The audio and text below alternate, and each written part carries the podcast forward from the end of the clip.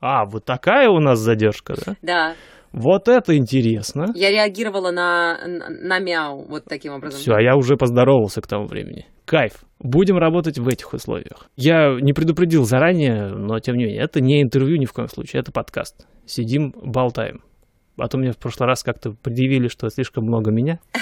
Нет, это подкаст. Мы писали с Сасей Казанцевой в свое время, и там были товарищи, которые типа, а что происходит вообще? Удивительно, но мое шоу тоже считается интервью, ну, точнее, люди некоторые пытаются сказать, что странно, ну, типа, конечно, ожидал большего от этого интервью, но примечательно, что мы не планировали делать интервью и брать, как, задавать какие-то вопросы, то есть мы не настолько, мы не изучаем своих персонажей, не готовим это как интервью, но люди, тем не менее, любой формат, где есть ведущий и звезда, воспринимают сразу же, ну, не звезда, а окей, гость любой, просто просто они воспринимают сразу как интервью. Просто встретились поболтать, ну окей, ну, наверное, это же должно быть интервью. Почему-то почему так пока что. Короче, я понял, в этом плане у вас тоже подкаст.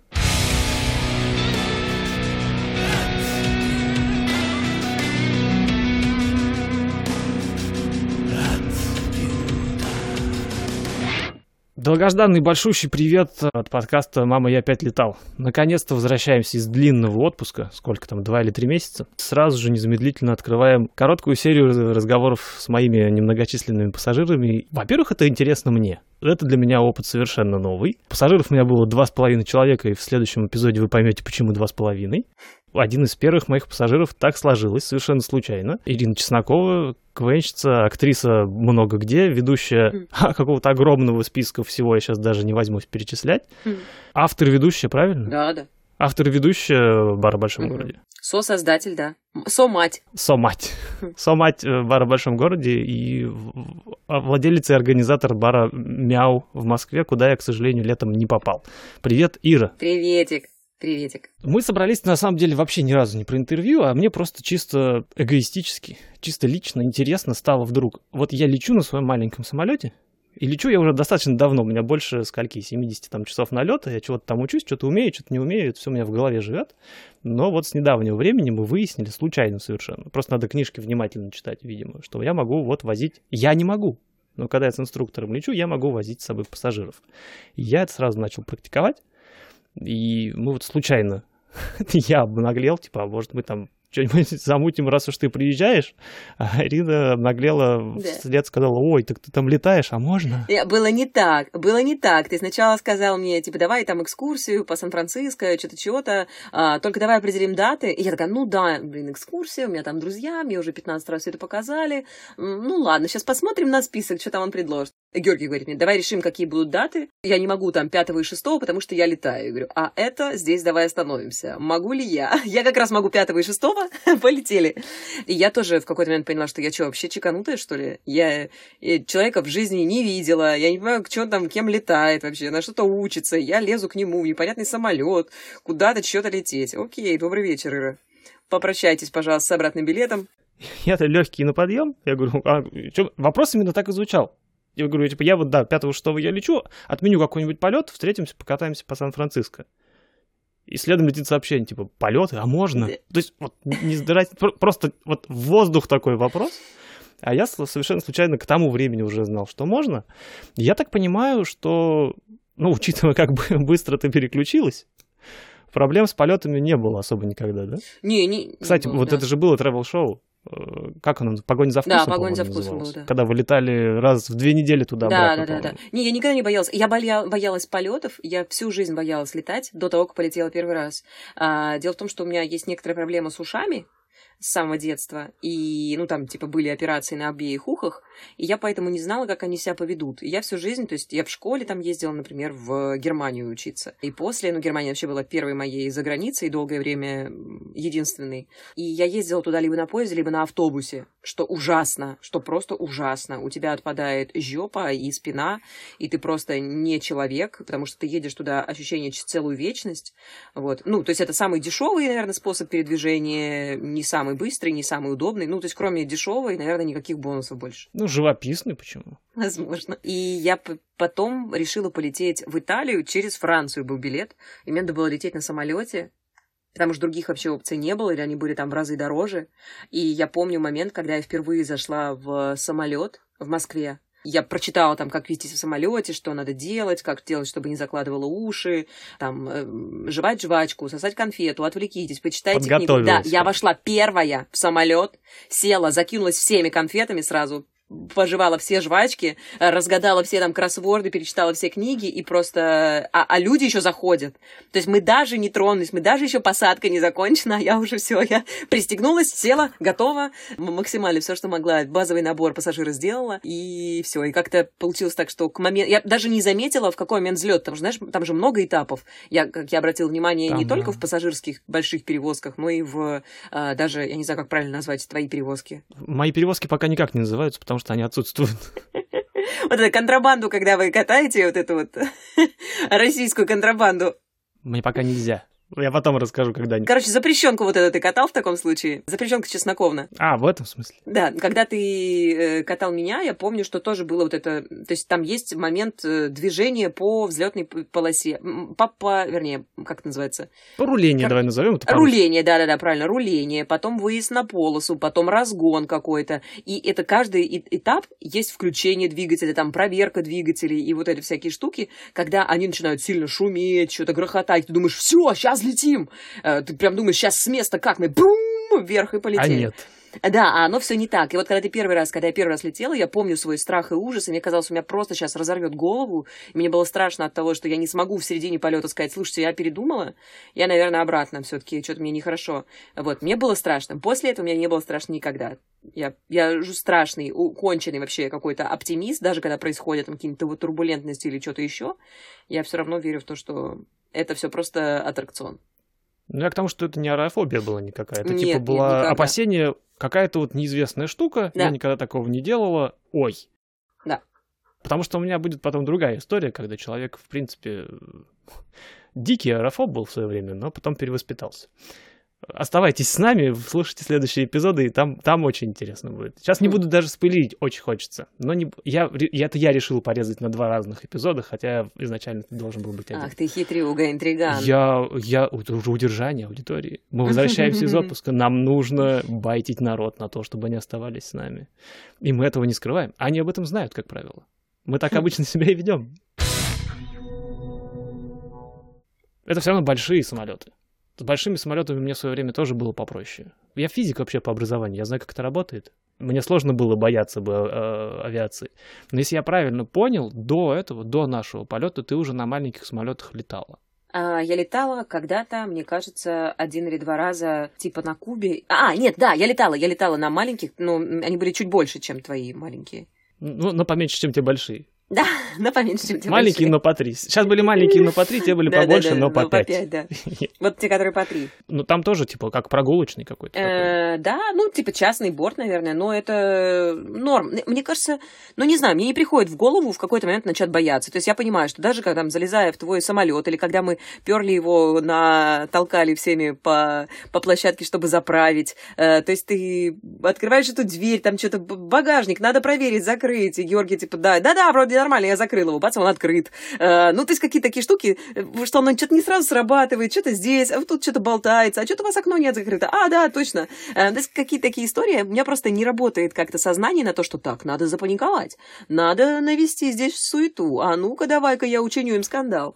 Вот, у меня не, не, не так заточено это все, мне кажется, что все всегда будет хорошо, и даже если вдруг мы забыли за закрыть дверь, ничего страшного, мы сейчас сделаем это на какой-нибудь высоте. И вообще, на самом деле, за что люблю вот эти самолетики маленькие, на них летать примерно как на машине ездить. Там все под рукой. И там реально, в теории, вот этот багажник, он, во-первых, не критичный, да, да, во-вторых, его реально можно изнутри дернуть, и он закроется. Слушай, а расскажи мне, правда, что нужно, можно опасаться только взлета и только посадки? О, как! Интересная постановка вопроса. Вообще, если совсем уж вообще, сейчас мы будем пугать аэрофобов сначала, вообще нет. И, в принципе, полет на самолете, равно как и поездка на автомобиле, эта штука достаточно, ну, в известной степени опасная. Угу. Я еду на машине по трассе, там 65 миль, сколько-то километров, ну, за сотню. Я представляю некоторую опасность и для себя, и для окружающих. Некоторую угрозу, хорошо, не будем использовать слово опасность. Здесь примерно то же самое. Конечно, когда самолет, тем более вот этот небольшой, тем более вот сейчас уже скажу тебе, там, где мы летали, вот в этом вот районе, mm до того, как мы перелетели через горы в сторону океана, очень красиво было. Опять нету фоток никаких у меня, но там очень красиво было, поверьте на слово. Вот в этом как раз районе летает достаточно большое количество студентов таких же, вот как я, причем разного уровня подготовки. И это нам повезло, там почему-то... Погода была такая себе, если ты помнишь. Да, да, да. Мы взлетали в три захода, чтобы облететь э, облака. В такую погоду студентов, как правило, меньше, чем обычно. Но и тем не менее, там в воздухе встречаешься с самолетами, их приходится там как-то разъезжаться. Насколько ты могла видеть, никаких полос движения там нет. Не расчертили. Да, разметку не видно там. Но знаешь, что меня поразило, когда мы летели? Момент, когда над нами пролетал большой пассажирский э, самолет, который шел на посадку в аэропорт, наверное, Сан-Хосе или Сан-Франциско. Сан-Хосе. Сан-Хосе. А, он летел туда и мы вроде бы пытались набрать высоту, и получалось так, что в какой-то момент мы бы, как это называется, вот этот шлейф, который оставляет белая линия вот это. На самом деле белая линия это то, что видно, Да. а вот это wake turbulence, Вот. по-русски я не знаю, мне не хватает русской терминологии, да, к сожалению. то есть мы в какой-то причинам. момент летим, э, над нами очень высоко летит самолет, и вдруг Георгию говорит инструктор, я бы ушел чуть левее и ниже. Я думаю, блин, братан, алло, вообще, ты видишь, хоть немножко глазомер присутствует, он над нами, он далеко, он маленький, и надо догонять его, мы должны постучать в окошко. Вот, э, думаю, зачем, что за ерунда. И мы уходим, и такое есть вдруг, там, спустя несколько минут, легкая, легкая, легкая, едва заметная, чуть-чуть, как будто бы ветерком в бочину дунуло. И я говорю, а зачем? А что такое, что произошло? И мне объясняют, ты когда-нибудь видела море? И была ли ты в воде, когда едет катер? Вот когда едет катер, ты испытываешь, там, там, на, на тебя едет, от него есть волны, и до тебя может докатиться. И чем больше это судно, которое едет по воде, тем больше это волна, которая накатит на тебя и придет к берегу. Вот, типа, ты маленькое судно в этом море, и проплывает огромное здоровое. Кто кого, на кого волна, на ком волна скажется. Да, то есть мы могли испытать эту турбулентность, нас могло помотать. Я не знаю, можно ли было потерять управление, или что страшного могло произойти. Ну там, Да, могло что-то. скажем так, вот в той ситуации, в которой мы летели, нет, ничего не Мгм. могло, потому что Да. мы предприняли вот эти меры все. А там действительно, да, за большим самолетом вниз и в стороны распространяется вот это возмущение воздуха. Если туда прям попасть, ну, может потрясти. Вот сама турбулентность, в принципе, опять же, сейчас идем, идем в копилку аэрофобом, э, на пользу им, по большому счету. Сама турбулентность, она фактически не опасна. Потому что, ну, опять же, да, вот мы берем ту же самую лодку. Вот человек, кстати, учится. Запомнил все наши образы. Ира, молодец. Взять ту же самую лодку, если мы попадаем, например, на небольшой какой-то лодочке моторной в след катера, ну что с нами случится? Да ничего. Мы не утонем, не перевернемся. Нам будет вот некоторое время некомфортно. В самолете ровно то же самое. В сносной такой, в нормальной, не, не экстремальной турбулентности мы даже высоту не потеряем. Нас просто потрясет. Почему, например, я говорил о том, что нужно оставаться пристегнутым всю дорогу? Кстати, в пассажирских самолетах, пожалуйста, оставайтесь пристегнутыми вот этим вот ремнем, потому что он не даст в случае турбулентности удариться головой о, вот, о потолок. Мгм. Это его единственное назначение этого ремня. Потому что, опять же, мы с женой когда летали, я спрашивал, все ли хорошо. Он говорит, все хорошо, вы бы только предупреждали, когда будет трясти. Я говорю, да, здорово, нас бы кто предупредил. То есть это невозможно предсказать, это практически не опасно, но вот есть э, такой вот э, момент, что можно удариться в той же Цесне, в которой мы летели, можно вот удариться головой просто отверх, Да. потому что ее, ну, подкинет внутри. Самолет провалится вниз, а тело внутри, оно несколько отстает от него. Это физика, к сожалению, так работает. А ремень просто потащит за собой и не даст удариться. Поэтому сама по себе турбулентность нет, но лучше обходить, потому что, ну а зачем? Мгм. Это не нужно, это вот э, мне как пилоту, например, я ожидаю такую штуку, а моему пассажиру уже будет некомфортно. Я подумал об этом, просто инструктор хм, немножко, где-то примерно на тысячу часов э, поопытнее меня будет, он, конечно, это все понимает еще более... лу- Я, я думал, что мы на, на достаточном расстоянии, он говорит, Мгм, «Нет, мгм, лучше все-таки отвернуть. А расскажи все-таки про взлет и посадку, то, что это представляет собой какую-то опасность или нет? Вот, возвращаемся, да, я Мгм. пометился, я теперь вычеркиваю. По большому счету, вся... э, Они действительно считаются э, ответственными фазами, взлет и посадка, по нескольким причинам. Э, И самое главное из них — это недостаток высоты. А если мы просто летим, и что-то происходит? Ну, мало ли, там, условно даже, я зачем-то довел самолет до сваливания, и он потерял некоторое количество высоты, выровнялся и полетел дальше.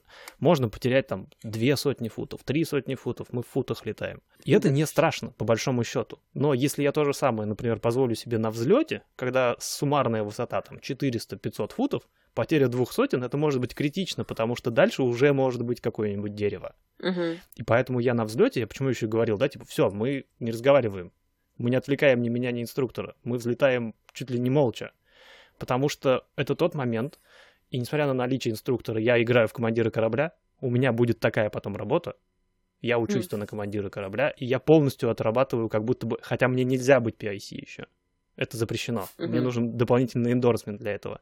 Но я, как человек, который учится, я очень внимательно слушаю самолет. Я смотрю, куда он летит, куда мне ветер дунул. Не дай бог, отказ двигателя произойдет именно в этот момент, потому что в Cessna он один. Когда пассажирский большой Боинг какой-нибудь, у него отказывает один двигатель, чтобы два отказал, я не знаю, что должно произойти.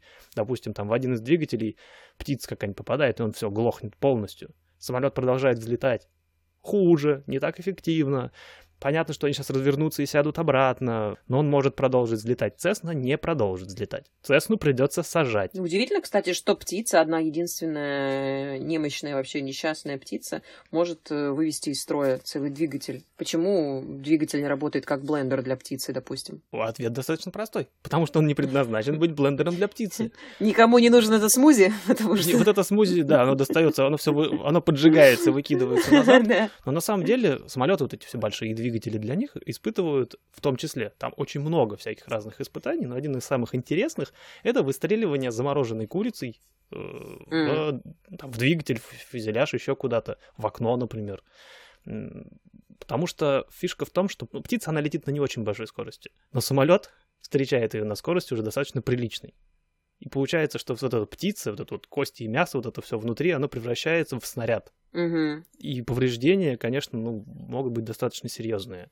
Ого. То есть, если это фузеляж, это вмятины и повреждения. Если это крыло, может пробить до, в теории. Ребята аэрофобы в теории, в таких случаев мало. Птицу еще надо поймать. Она не хочет встречаться с самолетом, у нее нет таких планов, она планировала совсем другие мероприятия на этот день. При попадании в двигатель она, естественно, крушит вот эти лопасти. Первое, что она встречает, это вот эти лопасти самой турбины. А они легкие, они прям, ну, ну никакие. И они еще сами крутятся. Да, очень быстро крутятся. И быстро ее встречают. Конечно, там все разворачивает к чертям. Опять же, самолет к этому готов, большой. А если мы, например, встретили бы птицу на взлете, винтом, пропеллером, например, нашим, мы бы полностью тягу потеряли, и опять же, в случае с Цесной это просто садиться. Вот как мы взлетали, это, вероятно, uh-huh. в парк впереди, потому что мы бы... Опять же, зависит от высоты. У нас там не так много опций я не могу вернуться назад.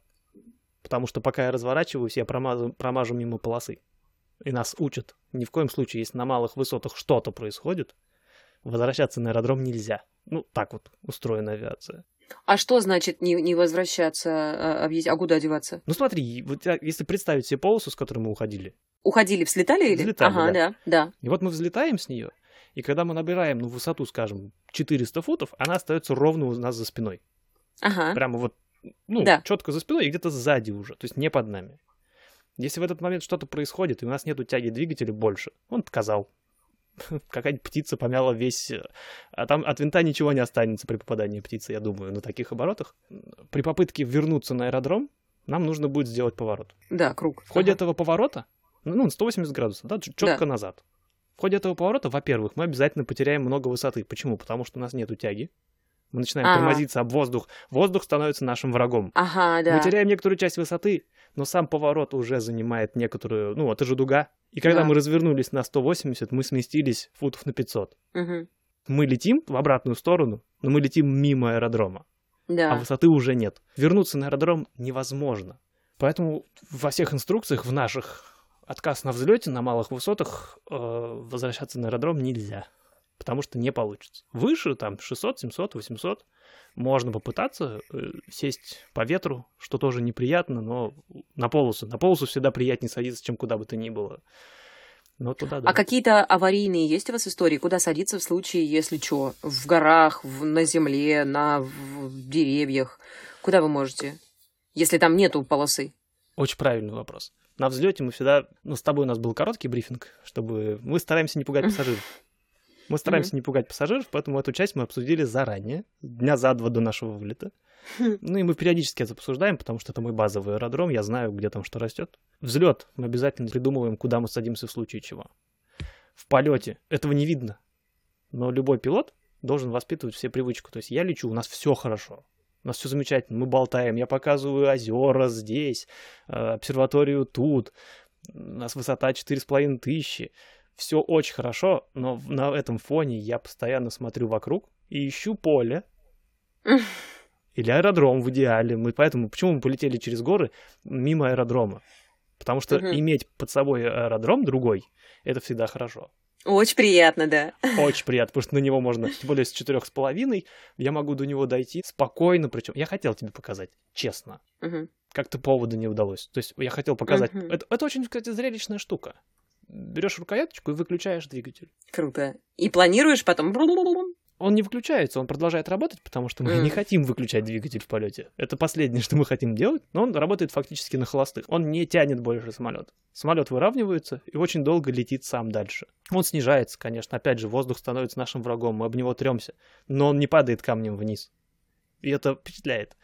Мы это отрабатываем постоянно. Мы отрабатываем отказ двигателя, ну, если мы не, не на посадках. И мы на посадках, кстати, отрабатываем отказ двигателя. Мы садимся без двигателей.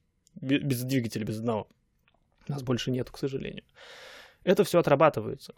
И пилот в хорошую погоду, в пустом пространстве, никакого самолета нет вокруг, все работает, все лампочки горят, все стрелочки показывают. Пилот глазами постоянно ищет, куда он будет садиться, если в следующую секунду все станет плохо. И это отрабатывается постоянно.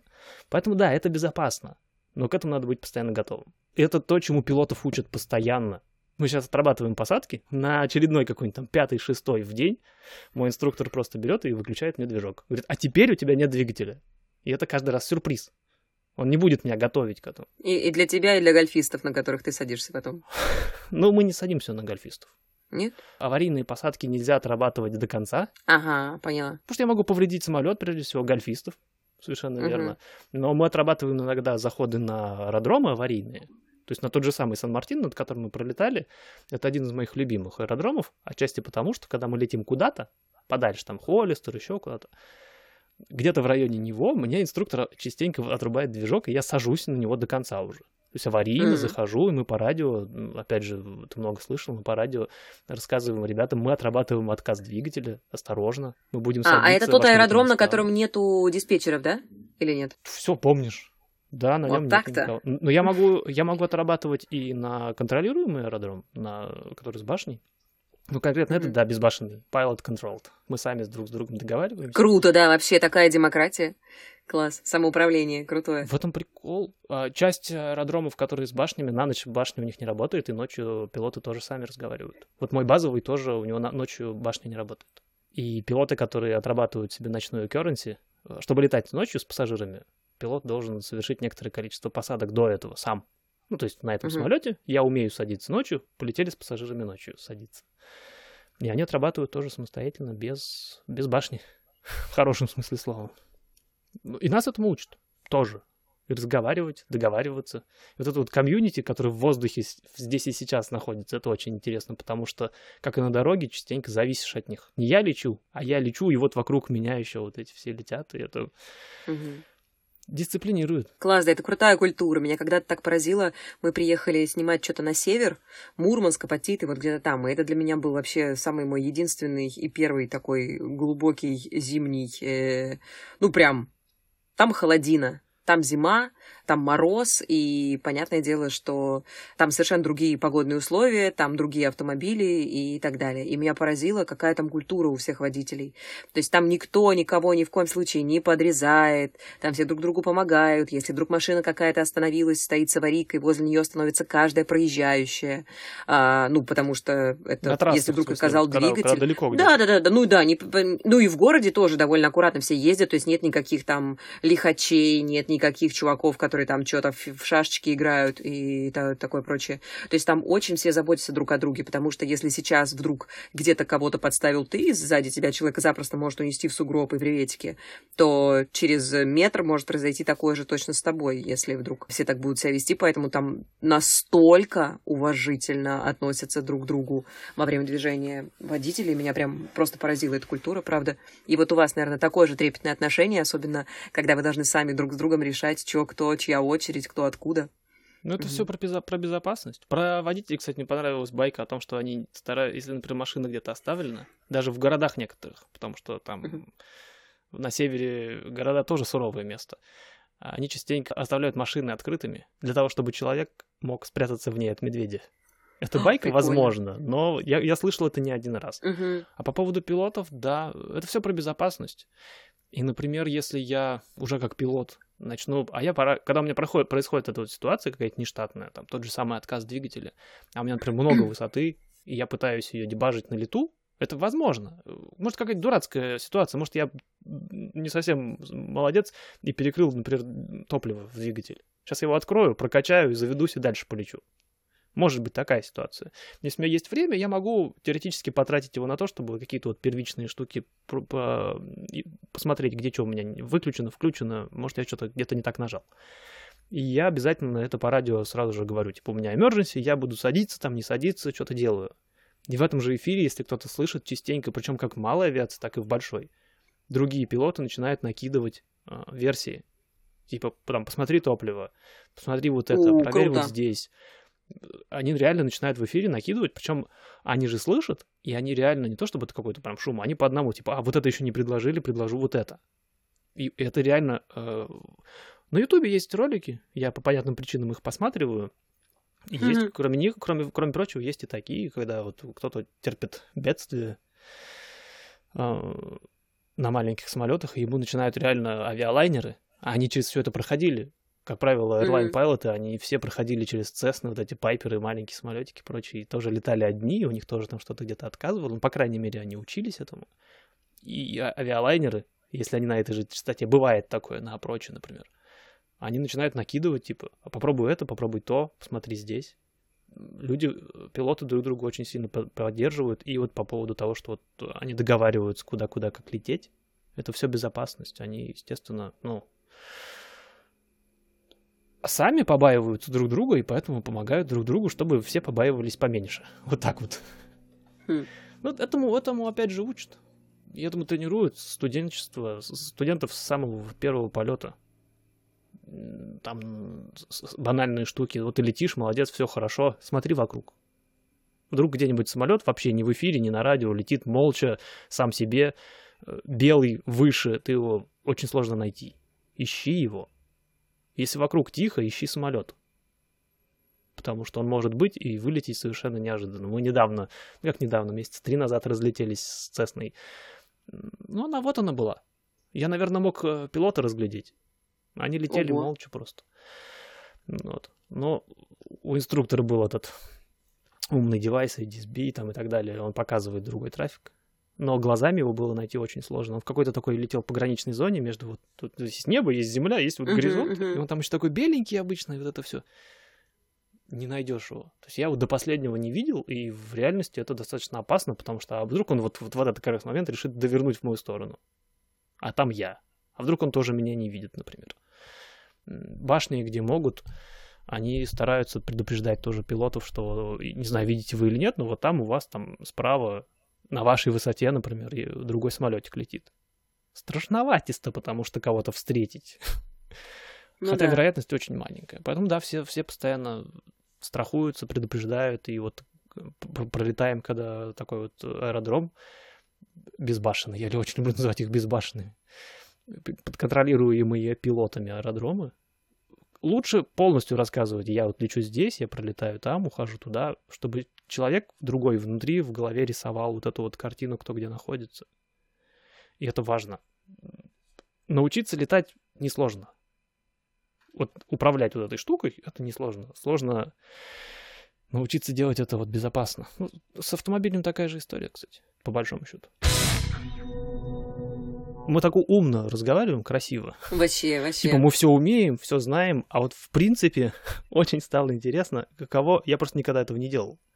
Каково это садиться вообще в принципе в, этот небольшой самолет, зная, что хотя инструктор здесь, но управлять им фактически будет студент. Ты знаешь, э, я давно не, катала, не каталась на аттракционах, но у меня как-то никогда не было такого страха, что, типа, что-то может произойти и так далее. Ну, я говорила уже об этом. А, но вот в какой-то момент э, своей жизни, уже в таком более сознательном возрасте, мы шли с другом где-то в Москве. Помню, когда начали перестраивать ВДНХ. А, и мы с ним что-то пришли туда, походили, погуляли, там где-то в половине стройка, в половине аттракционы сносят, и там остался один аттракцион. Такая какая-то штука, ну, ВДНХ, там реально когда-то были развлекухи. Возможно. В Москве. Э, когда-то были развлекухи, но даже я этого не застала. И, соответственно, вот эти оставшиеся аттракционы, им 100-500 тысяч лет. И то, что там когда-то сделали какой-то луна-парк, то сейчас его разрушают, если ты понимаешь, что эти штуки, скорее всего, не обслуживаются, скорее всего, никому не, не нужны. Никто не поддерживает их, просто вот он остался, его просто не увезли, и пока что еще продают на него билеты там по 100 рублей. И мы что-то идем, он говорит, о, погнали. И я как-то автоматически, да, конечно, погнали. Мы заходим на него, а там такая штука, вот эта палка, на которой ты вокруг сидишь, все люди сидят вокруг нее, тебя поднимают и резко бросают вниз. И мы садимся. Я как-то по старой детской памяти, когда ты приходишь, садишься на самый страшный аттракцион, э, потом с трясущимися ножками выходишь и бежишь на следующий. Я с этим же примерно ощущением, воспоминанием прихожу, сажусь, все нормально, меня пристегивают, и в эту секунду я начинаю думать, дура, ты куда нахер влезла? Типа Тебе оно старше меня, вот это все. Да, и... да, да, да. Ты вот и вот и пожила, вот и пожила. А могла бы быть, а могла бы что-то сделать, а могла бы быть семья, а ты ведь даже никого после себя не оставила. И вот такие всякие штуки, правда, вообще сию, сиюсекундные какие-то. Это, мне кажется, было лет, наверное, не знаю, 5-7 назад.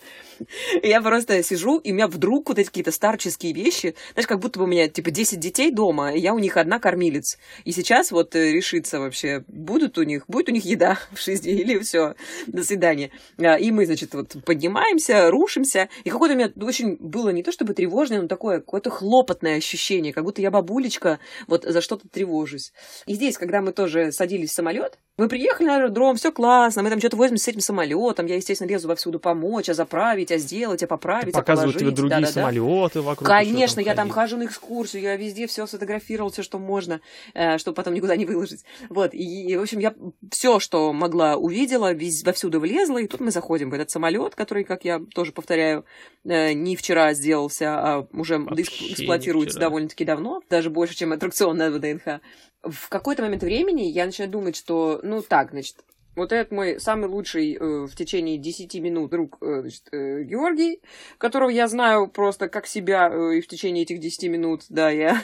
Ну, там не 10, мы еще ехали, там, минут 40 Ну, да, максимум. да, да, ну 40, мы уже очень близки, конечно, мы уже роднулечки. И я вдруг начинаю, у меня какая-то такая, знаешь, появляется мысль, типа, а ты уверена? Ну, может быть, уже... То есть сейчас как будет, если я вдруг скажу, что ой, ой, мне же нельзя... Ой, я... А, у меня дела тут срочно, резко. То есть как Молоко вообще будет, если я сейчас... Да-да-да. Мне, ой, я забыла, мне же надо стельки поменять. Ну, короче, придумать какую-то очень нелепую отмазку, и, и что это будет, чтобы... Ну, как-то очень неловко, сама еще напросилась. Два часа летать или сколько-то, э, или сколько-то, три, три мы собирались. Ну, в общем, какие-то начинают, знаешь, такие, типа, а вот это, а подумай об этом, а пос посомневайся здесь, а здесь, может быть, это будет страшно, а давай покопаемся в этой стороне, может быть, тут можно найти что-то подозрительное. Вот, ну и потом я подумала, типа, так, хватит, стоп. Эй, вы. Э, не, не то, чтобы я даже зафиксировала эти мысли, просто они, как ты знаешь, где-то были в голове, но я, я вполне вполне окей, и мне прям было радостно довериться, и почему-то у меня не было никакого сомнения. Мне было единственное страшно, не то что страшно, но волнительно на посадке, потому что я когда-то пробовала в симуляторе поводить, и действительно на посадке, ну, такое себе. Но меня очень удивило то, что вы мне сказали с инструктором, что у пилота не должно быть задачи посадить самолет. У пилота должна быть задача пойти на второй круг каждый раз. И типа, ну окей, хорошо, сели так сели. Ну, типа, так готовность и, и понимание всего, что происходит, контролировать все приборы, все девайсы и весь самолет, все судно так, что, если что, мы взлетаем дальше, и все нормально. Мы, по-моему, даже уже в подкасте обсуждали. Это был э, для меня даже в свое время открытие. Потому Мгм. что звучит как мы отрабатываем посадки. Я уже приличное время работаю только над посадками. Кстати, с тех пор они стали еще лучше. Куда уж лучше-то? Не самая плохая была посадка. Я проанализировал, я же твой видосик в итоге этот увидел. Ты мне уже скинула. И я ее проанализировал, эту посадку, она была хороша. В самом конце чуть-чуть ветерок нас дунул, и я ее обратно вернул. Нормально. Но я думаю, что просто ты, конечно, не откалибровал сам себя э, Это сложно. движение самолета, когда у тебя сзади сидит груз еще. Все слышишь. Мы В вот пол- эту часть в пытались полтонны. обсуждать в полголоса вообще с, э, с, А. с инструктором. Ты все слышишь. Во-первых, да, самолет немножко другой был баланс чуть-чуть, а во-вторых, э, на тот момент мне было сложновато компенсировать боковой ветер. Я ничего не скрываю, это вот на тот момент было именно так. Сама по себе посадка была достаточно штатная, сейчас я отрабатываю ее еще лучше. Там есть дурацкий момент в любой посадке, когда нужно поймать самолет. Мгм. Потому что какое-то время мы летим вниз, прям, ну, серьезно, ты видел. Мы видели, там впереди самолетик был, мы же ушли на второй круг, Да, потому да. что полоса была занята и так далее. Поэтому первое, какое-то время мы летим прям носом вниз в сторону полосы. Не очень круто, но, но вниз. А в какой-то момент мы уже летим над полосой и просто гасим скорость. Но, Мгм. соответственно, между этими двумя фазами есть переход. И его нужно сделать аккуратно, плавно и вовремя. Вот это, вот это сложновато. Ну и правильно погасить тоже. Поэтому этому мы учимся. А про заход на второй круг так и есть. Это, и в этом есть, кстати, конфликт в голове, что мы, да, мы идем на посадку, но мы не собираемся садиться. Не, у нас была супер вообще классная посадка. Мне кажется, что редко такие аккуратные посадки бывают э, на рейсах пассажирских больших, по крайней мере, в России точно. И я сейчас... Есть информация, что Догадалась, специально почему. досаживают самолеты, потому что там какая-то штука есть в том, что, блин, я, я готовился же к этому вопросу. Что значит Не специально, а в смысле, у меня была в голове эта информация о том, что действительно авиалайнеры, пилоты часто досаживают э, чуть ли не насильно, чуть-чуть, потому что нельзя посадить самолет. Самолет садиться не хочет. Ага. Если я Цесну или большой самолет захочу посадить, ну, типа, вот когда я решил, типа, да, ты да. садишься, ничего из этого не выйдет, потому что аэродинамика все равно победит. Мгм. Она сильнее любого, любого пилота и его решений. Но они там как-то так их то ли срывают. Нет, они не могут их срывать. Вряд ли они садятся на сваливании. Короче, они часто, э, отчасти специально жестенько садятся, чтобы четко почувствовать вот эту полосу, чтобы самолет прямо, ну, сел. И из- изнутри это чувствуется немножко жестковато, но на самом деле это абсолютно, опять же, безопасно. Я и Цесну так умею садить. И мы периодически так садимся, когда вдвоем. Когда мы с тобой садились, э, Ага. здесь включается дополнительный механизм заботы о пассажире, Ну да, заботы да, о том да, человеке, да. который сзади сидит. Конечно, да. Потому что в тот момент, когда я его шлепну об полосу, и это будет безопасно все еще. То есть я могу сесть резко и не отскочить при этом, просто чуть, чуть более жестко. Я в этот самый непосредственный момент не смогу объяснить пассажиру, что все М. нормально. А у пассажира жизнь перед глазами пробежит уже к тому времени. Я на пассажирских самолетах сажусь сейчас, и до того, как я начал учиться, и после ничего не изменилось абсолютно. Я все равно немножечко так, ну, напряжен. Я ожидаю вот эту встречу с землей все равно. Я не боюсь, мне не страшно, ничего, но я вот Мгм. все время, каждый раз я смотрю в иллюминатор, так типа сейчас, сейчас, сейчас, вроде все нормально, нормально, нормально. О, зацепились, поехали, кайф. Я его все равно жду, потому что, а, возможно, потому что человеку, в принципе, летать непривычно, он для этого не создавался. И вот эта вот встреча с землей, посадка, она все равно ее ж... я жду, например. Не страшно, нет, хочется. И это вот стремление одно из тех э, стремлений, которые у пилотов стараются м, ослабить. Потому что, да, вот нельзя хотеть сесть. Вот это вот желание посадить самолет, как правило, приводит к авариям на посадках, потому что пилот начинает игнорировать какие-то Мгм. вот маленькие, еле заметные знаки того, что что-то сейчас, возможно, пойдет не так. Потому что, например, отскок от полосы приводит к тому, что следующее касание уже будет непредсказуемое. Ну да, с искрой или там что-то, да, уйдет. Каким колесом, каким боком, куда ты довернешься. Второй отскок, точно уход на второй круг мгновенно. Потому что третье приземление, оно уже абсолютно случайное. Мгм. Ладно, я один лечу, но мне тоже будет нехорошо, а если я сейчас кого-то с собой везу, А, это когда типа летит и вот так бум, бум. Типа когда всем или когда чуть-чуть носом так кивнул? ну, или- или жопкой, я да? сижу уже на основном шасси, и у меня нос, например, не сразу прилег, ну это нормально. Потому что у меня не будет отрыва самолета, скорее всего. Опять же, Мгм. зависит от скорости. А вот если я, меня самолет касается и отскакивает обратно, потому что его вертикальная скорость слишком большая, и он фактически, как мячик, он у него уже под- все подпружинены, даже на Цесне. Вот эти вот э, колеса, которые в бок уходят, это на самом деле такие пластины металлические, которые подпружинивают, иначе было бы жестко садиться. М. Но за счет того, что они подпружинивают, они могут тебя обратно подкинуть. А скорости для полета уже недостаточно. Крыло уже не держит. И, соответственно, вот это идет подпрыгивание, и он сразу хочет вниз. Причем вниз он хочет чуть ли не быстрее, чем в тот, в тот первый раз. И все, и дальше уже в разнос все уходит. В идеале вообще в книге написано, что отскок — это сразу уход на второй круг. И в моем случае это, как правило, так и есть, потому что мне, например, лети я один, мне не хватит опыта оценить, мы немножко подскочили и сейчас сядем, или все уже, мы уже мимо полосы сейчас уже, или у нас уже нос сейчас уйдет, и мы все непонятно куда.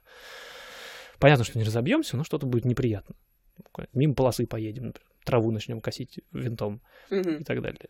Это все надо все, все понимать отлично. Поэтому, ну вот, поэтому мы не разговариваем на посадке. Исключительно поэтому. Там столько всего нужно вот не считать, в смысле математически, там плюс-минус чего, а столько обрабатывать, вот как оно происходит, а где птички, а куда ветер дует. Там такой специальный носок висит, он показывает, куда дует ветер, и мне нужно, соответственно, корректировать, иначе я либо мимо полосы улечу, либо вот как мы качнулись там, еще раз говорю, мы не критично качнулись, но показательно. Самолет уже на малой скорости, и у любого порыва достаточно, чтобы вот так немножко в бок. Он не очень тяжелый. Там две, две с половиной тысячи фунтов. Так оно работает. И в голове должно так же работать. Я должен лететь с самолетом и дать ему лететь, даже если я сажусь. Поэтому вот мы возвращаемся к тому первому вопросу. Да, это вот две критических фазы. Взлет и посадка. Мгм. Остальные ну, попроще. Чуть-чуть. Они стабильнее. Опять же, я не знаю, как тебе было лететь там, вот когда мы уже в воздухе летим, но там ничего не происходит. Понятно, что я, когда лечу один, мы Ну же да, что-то да, да, да. отрабатываем. И не может, да, произойти? Или что-то может случиться? Ты на машине, когда едешь, может что-нибудь случиться? Ну да. Ну вот и мой, меня такой, точно такой же ответ. Ну да, может. Но статистически нет. Видишь, мы ничего не делаем. Говорю, когда я лечу, например, и что-то отрабатываю, мы там еще так повернем, сяк повернем, резко повернем, не резко повернем, там вверх уйдем, еще какую-нибудь ерунду сделаем. Когда мы летели с тобой, мы даже поворачивали плавненько, аккуратненько. Ну, чтобы ничего вообще, ничем ничего. Самый крутой крен был у нас, когда э, Евгений пытался тебе показать горелые деревья. А, да-да-да. Я дал тебе, я дал тебе бачка чуть-чуть, чтобы тебе Да. из окна было видно, потому что мы его уже пролетели, по большому счету, Калифорнийские пожары, да. Калифорнийские пожары. Это по-английски мы потом переведем. Субтитры будут в подкасте. Вот. Я, я тебя вот немножко качнул, причем моя задача была не начать поворачивать. Самолет, если наклонить, он начинает поворачивать в ту сторону. Это был самый крутой крен за весь полет. Поэтому в нашем полете да вообще ничего. Плюс ко всему, инструктор же сидит, Ну да. все смотрит, все подхватывает, советует, советует, не стесняется, потому что он отлично понимает, что я студент. Я не могу все еще пока видеть. А сколько у тебя часов сейчас уже налетано? У меня книги с собой нет. Ну, я скажу 75, не сильно ошибусь. Мгм. Это именно вот налетанных. То есть это не считая там всех наземных операций и так далее. Это вот считаются часы, когда меня двигатель работает. Больше 70 уже. Вообще люди примерно в этом, на этом месте получают свои лицензии. Я иду чуть дольше. Я пытаюсь больше, больше впитать, чтобы, не знаю, чтобы со со мной было не так страшно летать. Мгм. Потому что у меня, у меня планы далеко идущие. Я же хочу в авиалинии попасть в один прекрасный день. В победу? В победу меня никто не возьмет. Потому что меня, если я получаю даже здесь лицензию, мне нужно будет ее там каким-то образом Там надо, мне кажется, э, детей и женщин бить, чтобы тебя взяли работать в победу. Топить А, ну котят, тут да. вот, э, типа, быть максимальным просто говнюком, тогда добро пожаловать. Коллега, здравствуйте. Вы слишком добрый. Мы вас не можем взять, вы, вы слишком Да-да-да. Нет, вы, вы порядочная. Куда? Нет, вы слишком порядочные. До свидания. Мы знаем, вы вот летаете на Цесне, с вами приятно было летать комфортно. Никто даже не кричал в вашем салоне. Да, вы Ну, даже бабушке такое? ко- колено не прострелили ей. Пф, до свидания вообще. Видимо, победу придется название за это запрыгать, а то обидится еще. Почему это факт? А, нет, это оценочное суждение. Ладно, хорошо. Наши оценочные суждения могут не совпадать с реальными фактами, но мы убеждены, что это так. Мы, ладно, я. Приятно иметь дело с профессионалами. Вот, все, все, расставило по своим местам. А в целом, да, студентам, оказывается, можно возить пассажиров, и мы вот так вот. Я сейчас планирую, как раз-таки к нашему с тобой разговору, о балансе самолета с посадкой я планирую посадить одного-двух своих уже тяжелых друзей, пару мужиков, и посадиться с ними. У, Это круто. такое будет у нас упражнение. Реально потренироваться, сажать тяжелый самолет. Мгм. Тяжелый, и у него баланс немножко назад сместится в от- относительно того, Мгм. что мы обычно летаем. То, что мы с тобой вот делали, но чуть более... Там есть ограничения определенные и по массе, и по как раз-таки смещению вот этого баланса. И Вот оставаясь в этих рамках, ну, чтобы самолет был реально тяжелый для вот этого конкретной модели. И вот это поотрабатывать просто, чтобы руки, а, руки помнили, чтобы Мгм. мой инструктор Евгений сказал, что это полезное упражнение. И наш с тобой полет был полезным упражнением с точки зрения посадок, и все на свете, потому что он и поворачивает по-другому. Хорошо, что ты в Америке, ты с легкостью найдешь двух тяжелых людей. О, как. Пошел offense.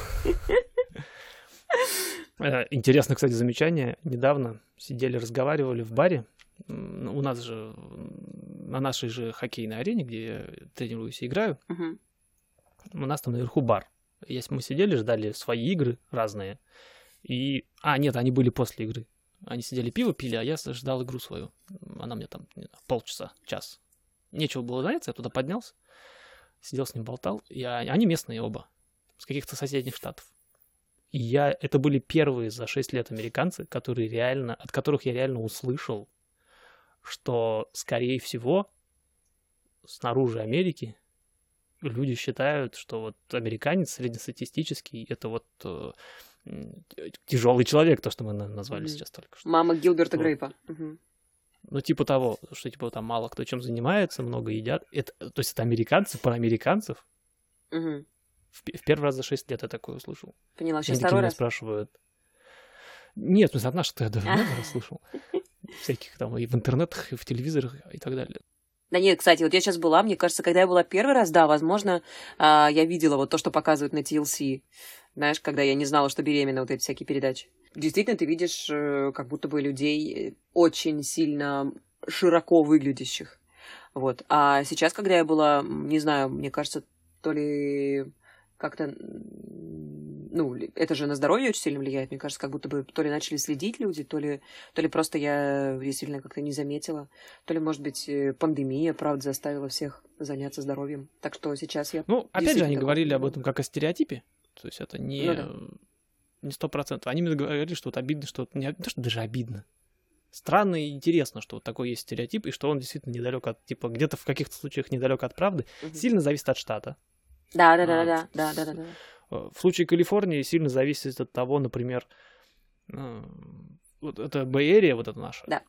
Э, Или какая там, северная или южная совсем Калифорния. Это тоже большая разница. Потому что народ ездил куда? Во Флориду. И Мгм. там в среднем люди не так хорошо за собой следят. Здесь какой-то есть вот да? вот культ, не культ. Э, Люди, люди стараются следить за собой, занимаются, там всякие э, ходят э, в джимы, в спортзалы. Но мне кажется, да, это зависит А- от питания. Я когда-то была в Кентукки, в Kentucky, конечно, правильно говорить, и на завтрак мне было очень сложно найти какую-то еду там вообще, в принципе, потому что там либо эти KFC, На завтрак. Да, да, в круглосуточно просто. Там всегда fried, deep fried что-нибудь. Э, И я обалдела от того, что я нашла где-то себе, значит, в отеле, выпросила, пожалуйста. А, сначала мне в отеле сделали scramble, который просто плавал в масле. А потом я нашла и говорю, о, bowl, вот киноа, там что-то с чем-то, давайте мне bowl, breakfast bowl какой-то был. Рыбка там. Э, Да, и там тоже все было залито просто маслом. Просто реально вот, вот, э, я не знаю, как будто бы Ну, хлопья, хлопья с молоком, вот только это было, э, было киноа с маслом. Это просто отвратительно. Не, здесь, здесь, конечно, в этом плане выбор Да-да-да, гораздо чуть более по-божески у вас там. широкий. Не, у нас хорошо. Что-что, завтракать у нас умеют. Да. Что у нас порции, конечно. То есть я прихожу, там, ой, отдать, ну, там, яйца Бенедикт с авокадо и лососем. Да. Типа, звучит очень утонченно. На самом деле, это такие две такие огромных штуки. Мгм. Порции. Здесь, здесь, здесь порции всегда большие. Ну, но можно найти свой завтрак, и можно же его не доедать или поделить с кем-нибудь, в конце-то концов. Первый случай был, когда я услышал от местных. Живи, живи, общайся, что называется здесь. Найдешь кого-нибудь всегда. Когда мы уже отлетали, я, честно говоря, переживал немножко, потому что у меня мокренькая спина была, естественно. Мгм. Мы летали, потому что это все равно ответственность. Она не потому что, типа, ой, сейчас что-то произойдет, или так. Хоть надо интертеймент, чтобы какой-то был там. Действительно, вот это покажи, это здесь сделай. В это время аккуратненько поверни, чтобы никто не заметил. Ну, какие-то вот такие штуки. Мгм. И это, ну, напрягает. Потому что это добавляет некоторые дополнительные процессы в голову. Я думаю, блин, наверное, всегда же критически, я, я, я, по крайней мере, всегда достаточно критически к себе отношусь. Я думаю, ну, блин, как-то получилось, все хорошо сели, все закончилось. Думаю, ну, ладно, типа, вроде как даже никто не заплакал в процессе. Ты имеешь за себя? В том числе, наверное. Никто не кричал, не скребся в дверь, не говорил, посадите срочно эту развалину и так далее. Вроде как все. Но я же не буду напрямую спрашивать. Понятно, что у нас потом с инструктором будет дебриф, и он был. И мне там вставляли за пару моментов, которых ты даже не заметила, скорее всего. Я такой хожу, думаю, блин, не знаю, как оно вообще прошло, не прошло, ну, такое. Я же, я же пилот дофига, я же не буду, типа, ну, чё там, как? Типа, у меня все хорошо, я молодец. А в голове это крутится. И следом я не знаю, что вы там успели. Я, показ... я, я просто закрываю самолет, там что-то делаю, там с ним вставляю там специальные штуки, которые надо обратно вставить.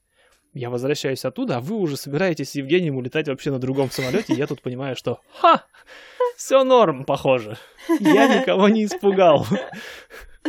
Да, Потому что да, да. охота летать на маленьких самолетиках не отбилась. У меня самое летать вы на здоровье, мне как бы не жалко, нет, я не буду ходить ревновать, фига себе, взял, утащил моего пассажира. Нет, это нормально. У меня э, зависть по другому поводу. Я мало того, что никогда не был пассажиром в маленьком самолетике, даже в Цесне у себя, кстати, надо когда-нибудь это сделать. Просто сесть сзади, сзади у себя и сказать, Евгений, катай меня теперь. Извозчик. Я тебе деньги плачу. Да. Извозчик, кати меня куда-нибудь, потом пересяду. Надо, кстати, попробовать, потому что у меня нет вот этого ощущения, и мне нет откуда его взять. А в Ситабрии, я расскажу для тех, кто не знает, Cessna это примерно как автомобиль, он четырехместный. Единственное, что у него два руля, два штурвала. А, Ситабрия двухместная, и причем там люди сидят за спиной друг у друга. И это совершенно другая конфигурация. И очень легкий самолет, он фактически тряпочный. Он правда тряпочный, да. Это каркас, обтянутый плотной тряпкой какой-то. И это его прям очень сильно отличает от, от Цесны. Она реально, Цесна как маленький автомобильчик. Очень тонкий у нее, конечно, металл, естественно, и так далее. Но все равно боль... она похожа на машину и чувствуется как автомобиль, по крайней мере, для меня. Не как очень новый и, и крепкий, и хороший, новый, классный, здоровский автомобиль, а как старенький такой ретро-автомобиль. А тут, да, такая вот швейная машинка, с крыльями. Очень легкая штука, я там никогда не был. Я даже не знаю, как, как начать спросить. В чем вот эта разница между Цесной? Да, ну понятно, что ты не спереди сидела, а сзади. Я спереди и вот этой Ситабрии, куда тебя а, посадили Цесне, да. вперед. Да. Понимаешь? Если я правильно вижу снаружи, ты же сидишь впереди. У тебя нету даже рядом никого. Ты сидишь в самолете, и вокруг тебя самолет, это как вообще? Да. Это, ну, это э, спасибо за вопрос в моем подкасте, да. А, я как раз очень люблю рассказывать про авиацию. А, значит, тот, э... тот, тот, тот момент, когда ты расскажешь про авиацию мне, потому что меня там не было никогда. Да, действительно, это очень, это очень круто, это очень отличалось. Если я правильно поняла, как мне сказал Евгений, твой инструктор, то эти самолеты Ситабри, они в основном используются для всяких трюков, для бочек, петель, э, вот чтобы написать I love you в небе, вот используются такие самолеты, да, нет? Да, да, да. Вы, вы делали бочки же там? Да, конечно, бочки, штопоры все сделали. Да, это аэробатические самолеты. Да, help me мы пытались тебе написать в небе, но ты никак не реагировал. А я дремал. И это, это круто, потому что я, как пассажир, оказывается, сижу спереди. Ну, естественно, блестящий инструктор помог вообще максимально мне почувствовать, сделать вид, что это, это все ты, это ты взлетела, это ты его посадила, а я просто не поняла, это педаль или штурвал? Я типа такого плана задавал вопросы. Но ты действительно сидишь вот прям перед тобой небо, приборная панель, и еще тебе говорят, я тебе, ну, то есть он дал какие-то инструкции, типа, ты будешь переключать вот этот вот передатчик, иногда я буду просить вот это, иногда там какую-то вот эту вот заслонку открывать, что-то еще еще, сюда жать. Вот, ну, в общем, он не дотянется физически. То есть я его руки в какой-то момент была для именно приборных всяких штук. И это так интересно, это так тоже волнительно, когда тебе говорят, а сейчас частоту переключи вот на эту, а сейчас послушаем погоду, а сейчас давай сюда, а теперь просто нажми. Ну, то есть это то, что ты делаешь, то, с чем ты летаешь. И я как при, придя пассажиром, я вообще не планировала, а, знаешь, что мне дадут что-то там покрутить. Ну, окей, ремень безопасности отстегнуть, пристегнуть, и, и то спасибо.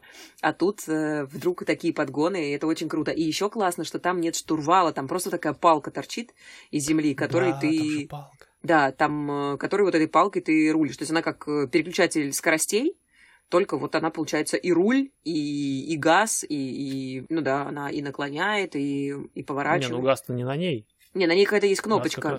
Э, есть, да, газ сбоку, вот это вот слева какая-то, да, которая да, да, да. поддает газку, типа. А здесь вот эта кнопка... А, нет, кнопка это разговаривать, да. Это да, разговаривать. Да, все правильно. Вот. Ну, в общем, это, это очень интересно, это совершенно другая штука, и круто, благодаря тому, что я, правда, сидела спереди, у меня было ощущение, что это я реально все, я, у меня часов полета теперь завались. Как будто бы, как будто я сама действительно уже, в принципе, могу и, Тебе наверное, же внесли покатать. в логбук, правильно? Да, да, да, да, да. Мне дали тоже книжку пилота. У меня есть один час налетанный. На сетабрии. У меня нету такого, у меня нет такой записи.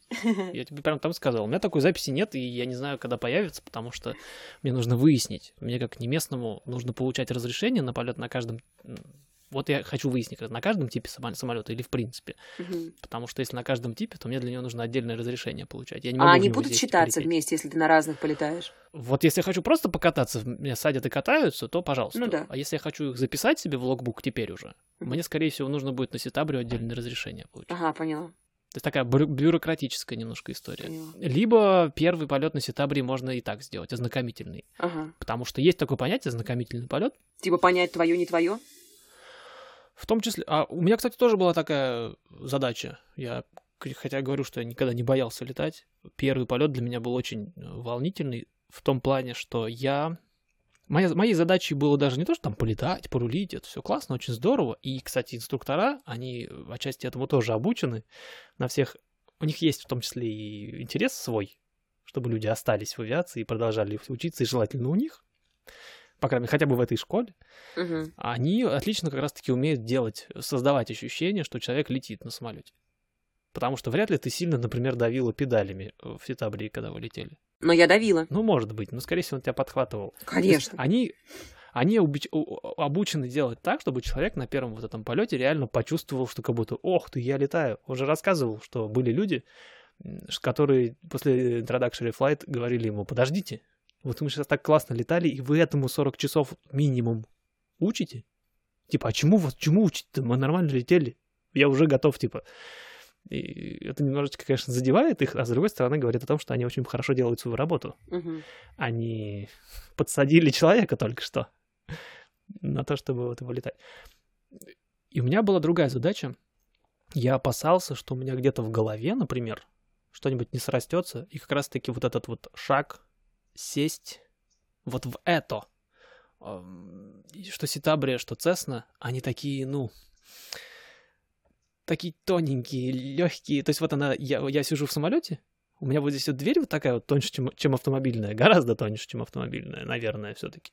А за ней там, условно говоря, 4000 футов высоты. И вот с этим моя очень рационально и технически подкованно настроенная голова могла бы, например, где-то вот подсознательно не справиться. То есть мне можно, могло стать тупо вот страшно.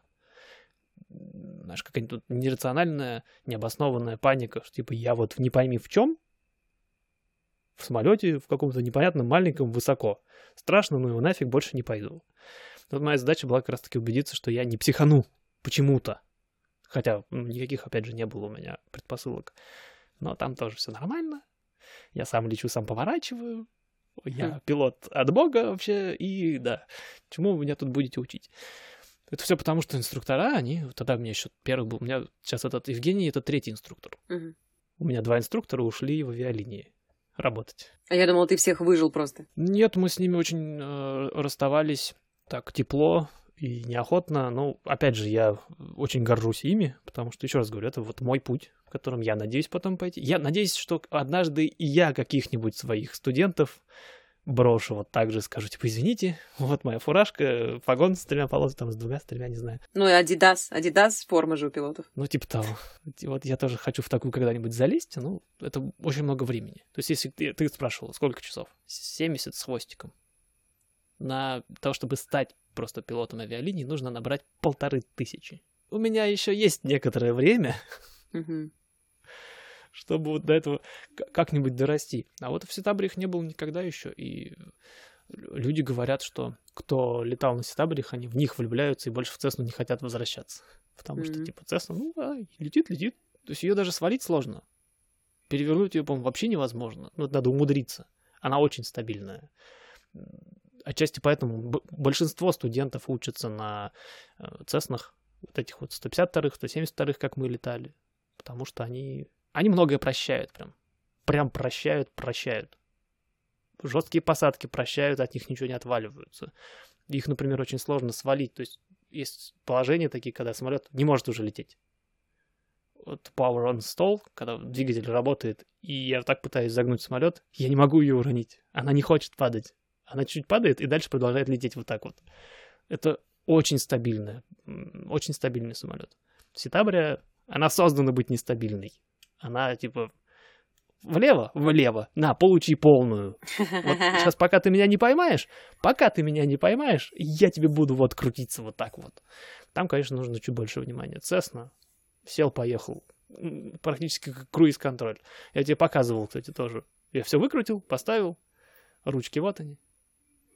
Да, мама, я без рук, я... да. Да, мама, я без рук. Единственное, я педальку придерживал, потому что там самолет немножко рыскал. Не знаю почему. В идеале мне и педалька не нужна, когда я просто лечу. Там приходилось его поддерживать чуть-чуть буквально. То ли он не отрегулированный, то ли что, какая-то такая история была. Самолет, Цесна, сама летит. Самолет, самолет летит сам, ему нельзя мешать.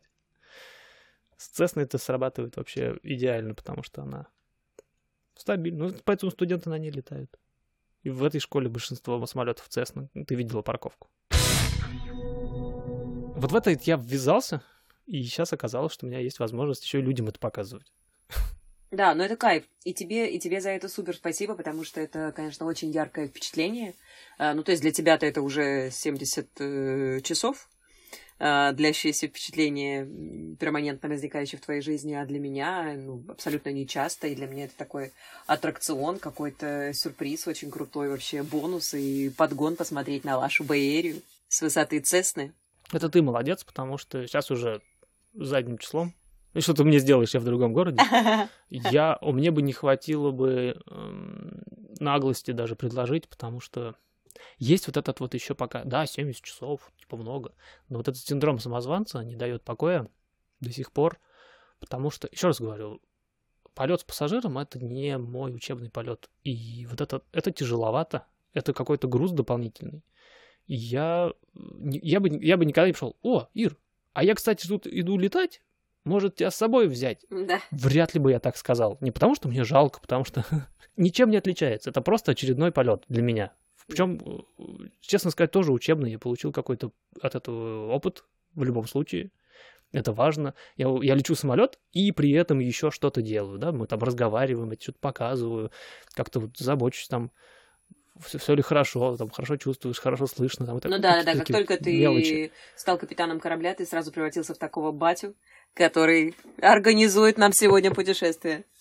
Но это нагрузка все равно. И ну, да. я... Это ответственность, прежде ответственность, всего. Ответственность, да, конечно. И я вот на тот момент не был готов. Но когда сказали, а что, а можно? Я такой думаю, блин, а, а почему нет-то? А что мешает-то? А, ну, а, а, а, объективно. В конце концов, у меня есть э, специально обученный человек, который, если что, вообще перехватит все. Я такой, типа, все, я устал, мне тяжело, я не пилот пока еще, отстаньте от меня, буду в окно смотреть. И это бы сработало. Тем более у нас изначально план был, не знаю, ты в курсе или нет, я тебе рассказывал, нет, вообще ну, улететь туда, в Сан-Франциско. Под Голден Гейтом пролететь, да, мы На... хотели. Под... Вот тут ты бы Евгений своей лицензии и лишился мгновенно. Вот, нет, над Голден Гейтом. Вокруг него, там поверху, можно было там облететь, и, вдоль, и над самим Сан-Франциско, но для этого нужно пролететь мимо аэропорта Сан-Франциско. А это очень занятое воздушное пространство, я объективно не готов еще к такому полету. Ну, опять же, Евгений здесь, все было бы хорошо. И то, что мы полетели вообще в другую сторону, это мне только на руку оказалось. Потому что, говорю еще раз, это для меня, ну, не стресс, конечно. Видно было, что у меня голосок не дрожит. что я знаю, что я делаю, я просто лечу самолет. И это было, если ты считать занятием, это было самое простое, наверное, мое занятие за последнее на тот момент время, потому что обычно я сажаю эту штуку в разных конфигурациях это сложнее, чем просто лететь куда-то. А знаете, я хочу сказать слушателям твоим, что э, Георгий самый настоящий пилот. Я поняла это в момент, когда он э, разговаривал по, по связи, по радио, когда вот он э, начал разговаривать как обычный, типичный, самый, самый, самый, самый пилот любого воздушного судна. Dear passengers, welcome to the bird. Our flight gonna be... Э, на вот этом просто всратом английском это было восхитительно. Я называю его бубнинглиш. Да, бубнинглиш, это именно бубнинглиш. Это именно оно. Это, это восхитительно. Мне кажется, это особый дар какой-то момент так научиться говорить. И я поняла, что это не, не, не пилоты, э, не знающие английского идут, а это просто такая профдеформация в какой-то момент. Тебе не, тебе не нужно э, интонировать больше или выговаривать больше. Тебе вот именно нужно так общаться со всеми диспетчерскими пунктами и так далее. Короче, очень круто.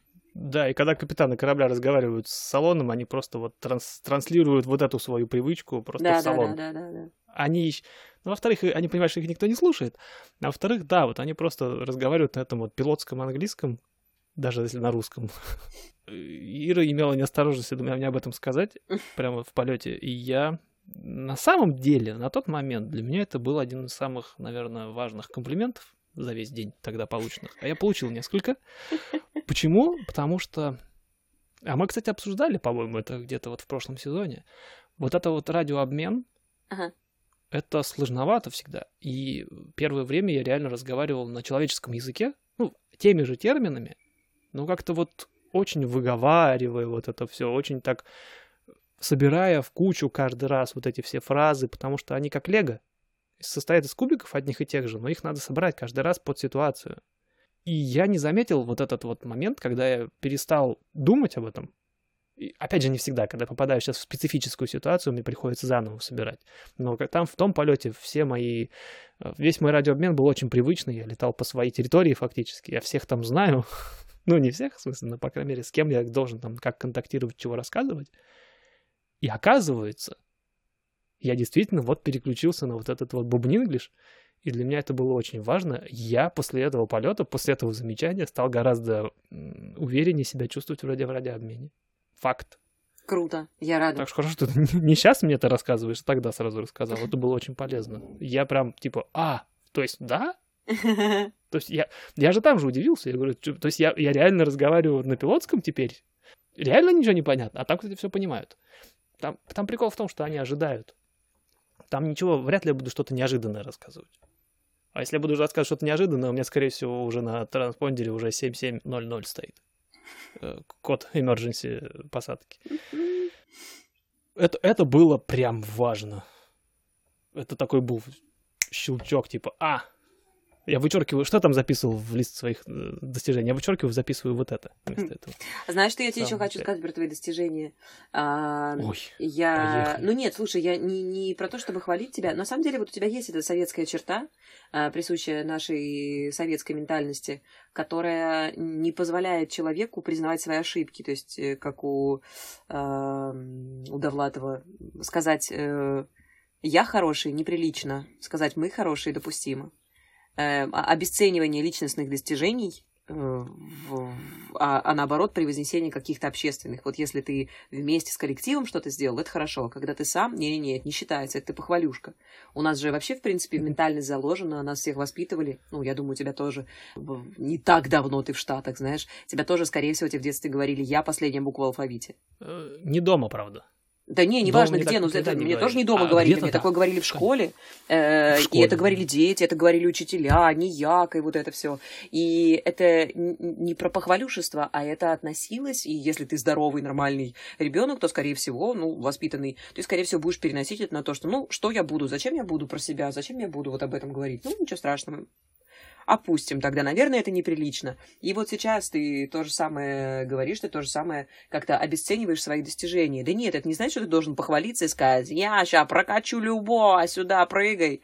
Э, не об этом речь, а о том, что э, ты не не дорабатываешь, а ты, наоборот, наработал вот эти 75 часов, вот это то, что у тебя есть, это то, чем ты занимался, и ты из этого что-то получил, и ты достойный этой лицензии всего на свете, и, э, ну, то есть это... Я согласен. Это, а ты все время расскажешь, ты мне и там тоже рассказывал про то, что, ну, я, это как бы не совсем результат, но он результат, ну, не для меня, вот ты как будто, знаешь, сам такой раз и делаешь шаг назад. Здесь немножко другое. Здесь немножко другое. А что?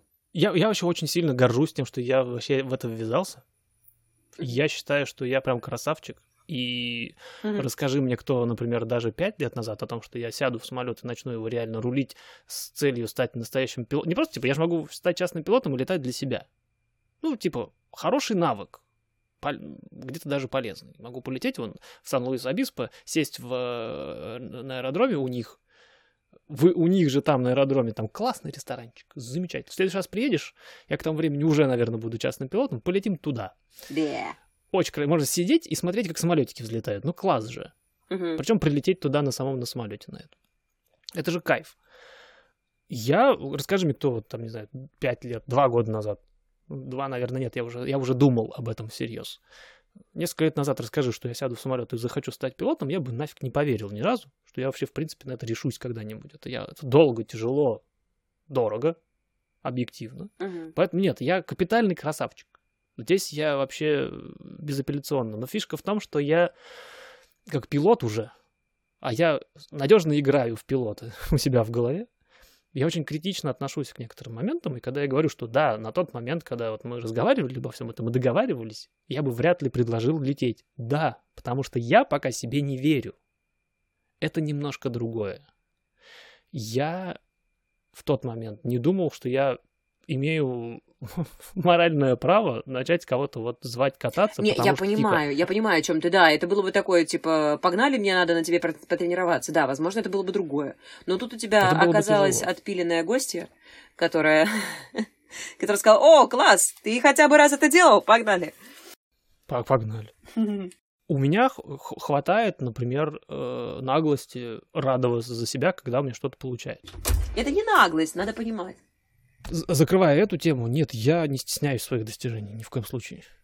Если я научился сажать, я, хорошо. я молодец. Если я, если я после того, по факту уже, вот я, не знаю, условную Иру Чеснокову покатал на самолете, и все выжили, кайф. Я ставлю себе галочку, я завтра, условно говоря, уже сам, наверное, могу кого-то позвать, тем более я уже договорился с Евгением, что полеты с пассажирами это полезно для меня. И, и получается уже, и готов. Э, У меня семья моя уже э, бьет копытом, э, хочет летать опять. Следующий эпизод выйдет как раз-таки с моей с женой, скорее всего. И мы с ней будем обсуждать мой первый в истории полет с пассажиром. С пассажирами. Там Ага. еще сын мой маленький ездил. Попробую у него тоже взять коротенькое интервью. Ты вторая. Случайно причем. Совершенно. Естественно, я на тот момент был не готов. Я говорю только об этом. И когда я говорю, я не настоящий пилот, типа, я просто научился крутить штурвал, я кокетничаю, потому что на самом деле за вот этим моим кокетством, и я даю себе в этом отчет, очень много работы. А, ну ладно, все, тогда я спокойно. Если ты кокетничаешь, окей, хорошо. Это кокетство чистой воды, э, и когда я говорю, например, я не готов там к этому, я не готов к всему, я пока не настоящий вот это делать. Я... Это, к- это самокритичность, это попытка анализировать, что я реально умею. И да, я не готов. Посади меня одного в самолет, например, из э, моего базового аэродрома, вот тот же самый наш любимый уже с тобой Сан-Мартин, над которым мы пролетали Ага. я взлечу, долечу и сяду. Объективно. Но только в том случае, если по пути ничего не произойдет. Если я взлечу и там, не знаю, погода поменяется, там аэродром закрыт, что-нибудь еще, облака туда-сюда, я могу поникнуть уже. Мгм. Я просто не дорос еще. Или, например, на юг с моего аэродрома я могу полететь вообще просто. Там открытое пространство, там никого нет, э, контролируемые пилотами аэродромы. Все просто. Если я в этом же самолете, я же в этот же день в хорошую погоду полечу на север, туда, в сторону Сан-Франциско, или северо-восток, там Ливермор, это уже сложнее, и я отлично это понимаю. И это важно. Пилот должен понимать свои минимумы. Пилот должен понимать, на что он готов сегодня, а к чему еще пока нет. И мне еще учиться на эту только лицензию. Часов, наверное, 25-30. Хотя люди с 60-70 уже получают лицензии. И причина для этого одна единственная. Я пошел в пилоты не потому, что я дофига прирожденный пилот и талант, а потому что я так захотел. И мне, при всем том, что меня и образование помогает, и получается почти все. И получится все, я уверен в этом, не, не сразу, но получится. Для меня, в моем случае, это работа, это труд. И когда я говорю, что я вот это не умею, к этому не готов, ой, как здорово, что вот это получилось, это, как правило, правда. Вот так оно работает у меня в голове. Ну, вытянула, вытянула исповедь напоследок. Угу. А я этого никогда ни от кого не скрывал, и когда меня кто-нибудь спрашивает, та же Мария, Маша до сих пор в отпуске еще делает квартиру, напарница моя по, по подкасту, она тоже периодически подобного рода вопросы задает. И мне вообще тяжело подкаст одному вести, потому что иначе я могу закопаться в этой самокритичности действительно. Потому что я, да, не настоящий пилот. Но я вот этими вот выстраданными шагами туда иду, и мне нравится то, что происходит, и как это выглядит, и что людям уже не страшно сидеть вот там за мной, и у них даже хватает времени переставать скрести, скрести стенку, что-нибудь там фотографировать, вопросы задавать. Да, это было круто, это было круто. Это было круто с моей стороны тоже, потому что, блин, это опыт, это кайф. Я катаю человека, прикинь, это как, я не знаю, с чем сравнить. Это как в машину кого-нибудь посадить тебе. Закончил автошколу, взял маму, типа, я еду, смотри на машине, сам рулю руль, жму педаль. Классно? Классно, молодец. Тут примерно то же самое. Потому что да, со мной постоянный инструктор, он меня знает как облупленного уже. А хочется же, ну, показать. Смотри, вот я ехаю, самолет ехаю. Настоящий, как будто пилот. У меня в ушах такие штуки торчат. Поэтому, да, очень важно, буду продолжать. Прилетай еще. Хорошо. Покатаю. Я к тому времени, ну, ты же не, будешь чистить сюда особо, надеюсь. Не буду, не буду. Я, возможно, Обещаю. к тому времени Дам тебе время. буду летать уже. Дам, дай мне время, да, я получу свою первую лицензию, полетим уже сами по себе. И если получится, вот в Луис Обиспо ресторан, там кафешка. Классическая калифорнийская кафешка, но она огромной стеклянной стеной выходит на аэродром. Ой, класс. Поэтому и мы там были один раз, но мы туда ездили на машине. И у меня теперь одна из э, целей, я уже несколько целей себе авиационных поставил. Одна из целей это вот полететь туда и не раз. И там вот отобедать, например. Потому что это будет... Ну, довольно-таки киношно, киношно ты все, класс. Это киношно. Так это ж кино. Я же тебе говорю, ты видела, как я летаю? У меня штаны с карманами. А, это все специально, да?